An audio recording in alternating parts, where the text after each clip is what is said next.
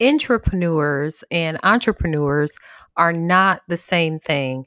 There is an entirely different level of risk involved for those who are creating something outside of a large organization. So we have to make it clear that although you have the creativity and the ability and all of that to create something within an organization. It's not until your feet is held to the fire and like everything's on the line for a lot of people to respect you as an entrepreneur. That is the hard part. Many say that startups equal the unpolished MBA. Anyone who has built a business from an idea can attest to the fact that the experience is another level MBA, and there's nothing quite like it. Since you must be extremely resourceful and scrappy as a startup founder, quite often doing many things unconventionally, the conventional corporate MBAs consider the experience unpolished. But is it really? Honestly, having been on both sides as an engineer in corporate and then as a startup founder with an MBA, I'd have to agree with those who say that you don't need an MBA to be a startup founder. In fact, I think you learn more on how to build a company as a startup founder than you do in a structured MBA program. In fact, you certainly earn an MBA while on the job, building the company piece by piece. Build the plane on the way down, they say. Well, that's exactly what it is. But there are lessons to be shared to help both sides learn from each other. The Unpolished MBA podcast will be the sharing of candid conversation related to topics on both sides of the fence. One is not better than the other, just different. Let's jump in. So, right off the bat, the term intrapreneurs it describes employees of a company that have been basically given the task to behave like an entrepreneur while working inside of that larger organization. Now, of course, that's definitely difficult, right?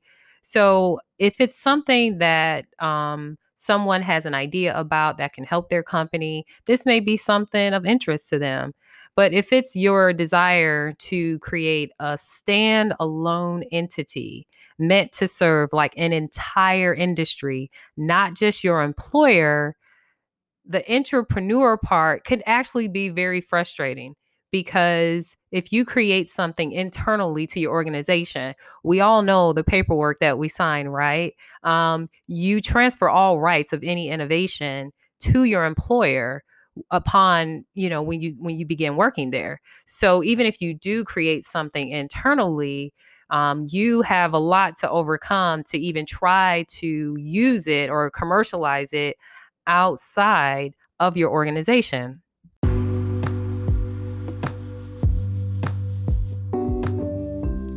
The relationship between employment, intellectual property, and ownership of new innovations have some really very clear laws defining all of it.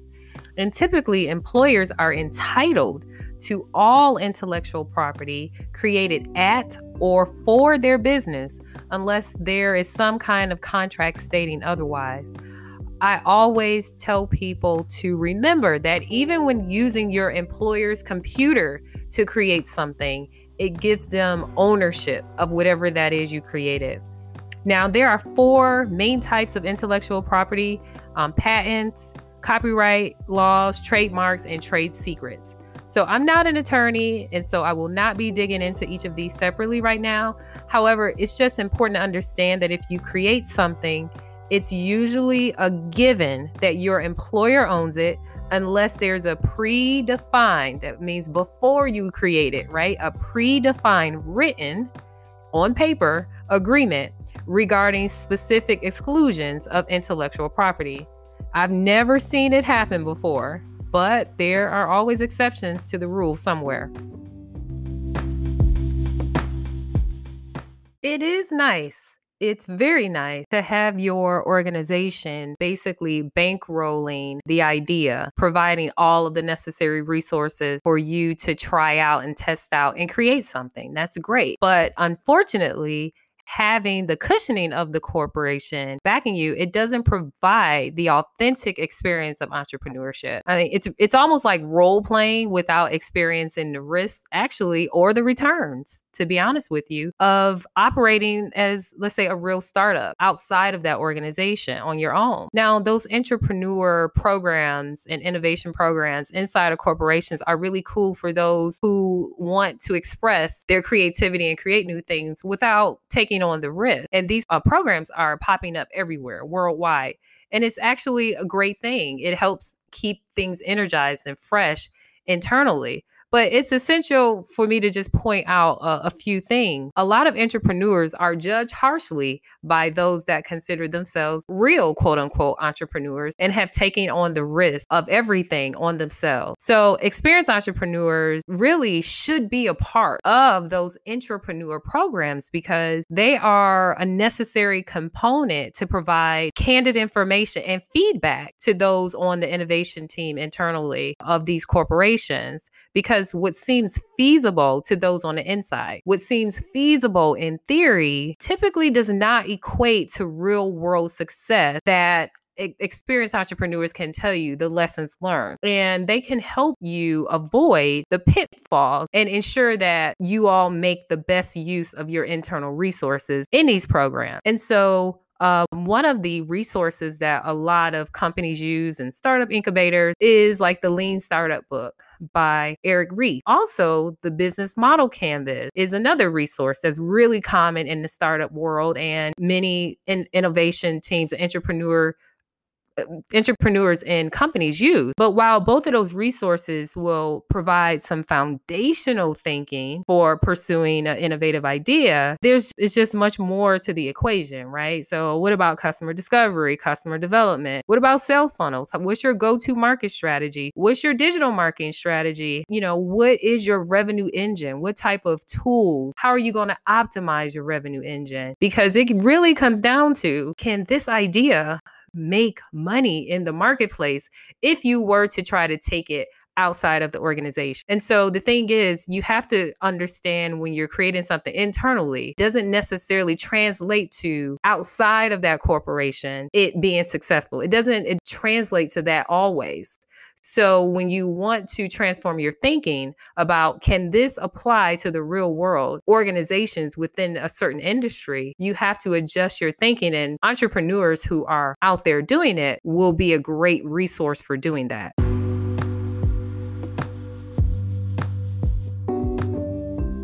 The truth is that the corporation you're working for is not expecting you to pack up and go out there to start a company of your own. They are counting on you to stay there and continue to share your brilliance and innovative ideas internally to bring value to their organization. And there is absolutely nothing wrong with that.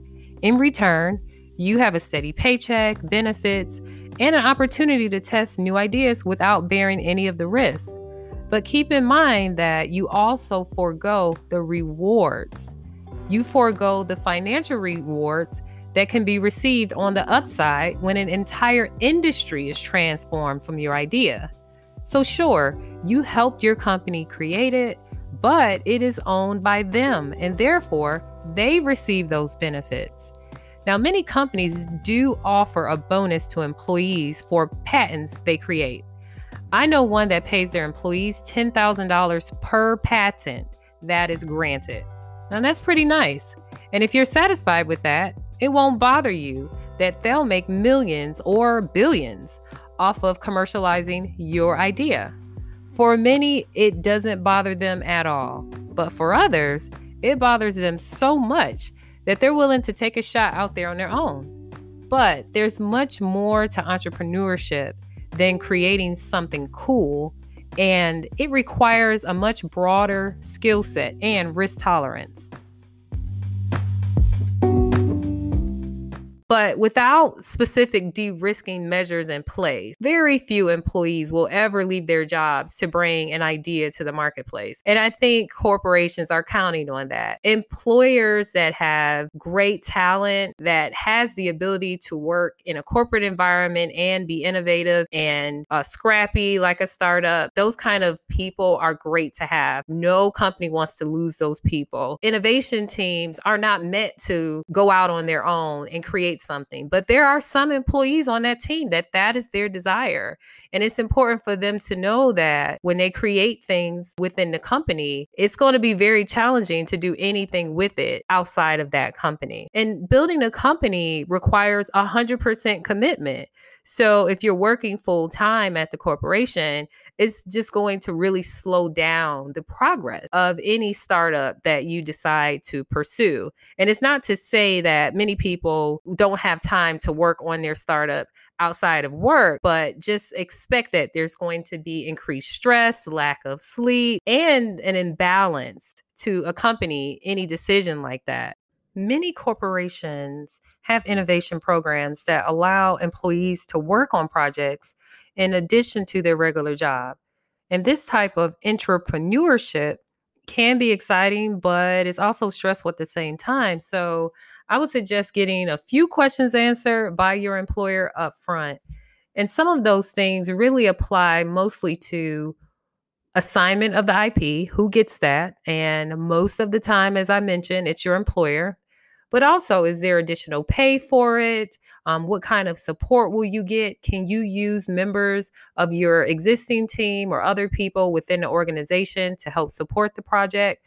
So just think about it if you're creating a software or anything like that and you're not a developer are they expecting you to go out and source a developer off the market? Or can you use someone internally so those kind of things are really important because if you have the support internally, you can really take it much further and find out if it's something that can work. But if they're expecting you to do extra work for the same pay, I don't know how many people would actually sign up for that unless it's just really in you to just have a different way to express your creativity inside of the workplace. And if that's you, that's fine but most people would not want to sign up for doing additional work at the same pay.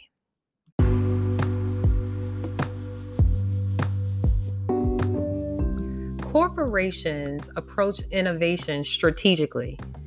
They pursue innovation by identifying what can help them gain or sustain their competitive advantage in the market. And everything is integrated into their thinking, such as what is their vision, mission, values, their current resources, right? And also the competitive landscape of their industry. There are just a lot of considerations that go into their innovation strategy. Whereas in a typical startup, the catalyst for even starting the company is usually a problem that the founder experienced or noticed. And they just decided, hey, I'm going to create a solution for it. And then the strategy comes much later. But corporate does it differently. The strategy comes first. In the next part, I'll share the four types of innovation, and all innovations fall into one of these four categories. So, whether you are an unpolished MBA or a corporate MBA, it's good information to know. Now, there are four different types of innovations in regards to markets and technologies. So, when you think of markets, there are existing markets that already have incumbents, competitors, etc., people that are doing great things already. And then you have new markets that have yet to be created. And when you think of technologies, it's the same thing. You have existing technologies that already exist, and then there are new ones. So when you target an existing market with an existing technology that's a little bit better, that's called an incremental innovation. And basically, it's when a corporation builds off of their existing strengths already and they improve their existing product or service to get a competitive advantage over others. Um, a great example of this is the Dollar Shave Club, which was a startup that was later bought by Unilever. And it was just a company that shipped razors and razor blades directly to consumers. They didn't create razors, they didn't find new people to use razors who weren't they just innovated on the business model and shipped quality b- blades on a subscription basis so people never ran out. And when you have an existing market and you want to launch a new technology to them, that's called a disruptive innovation. You see, to be considered disruptive, you'll need to have a new way to meet an existing customer need. Their need is already there. You just need to find a new way to address it. And I put Airbnb in this category because they disrupted the hospitality industry. People needed somewhere to stay when they travel, and now they don't have to stay with family or in a hotel. And not only that, most times it's cheaper than staying in a hotel to stay in an Airbnb.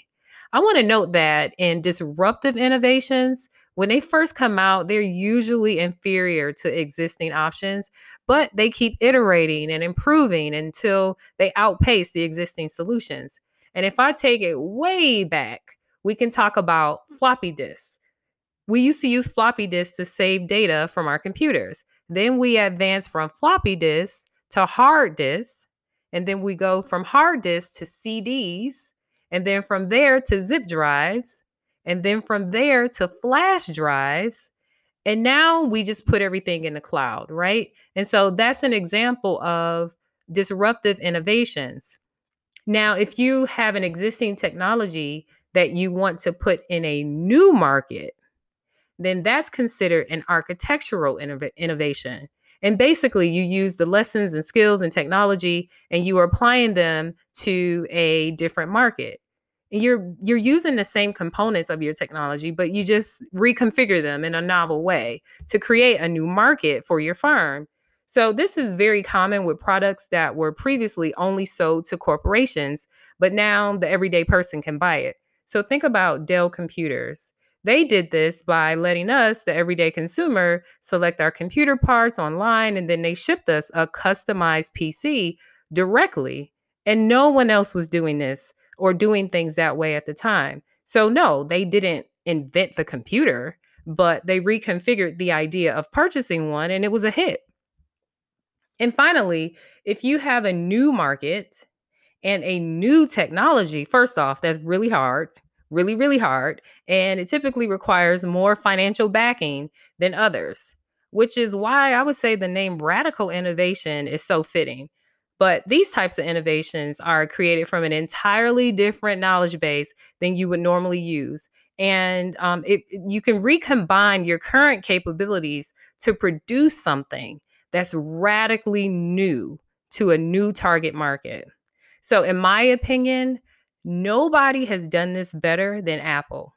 So, if you think about the iPod, that's a great example of this.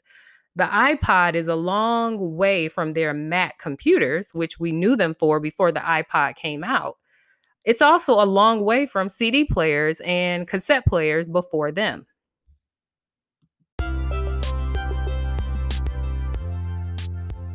As you can see, intrapreneurship is less risky, but there's also many other layers of accountability and constraints that aren't there in entrepreneurship questions around ownership, resources, pay, etc., need to be sorted out first, and that's only the beginning.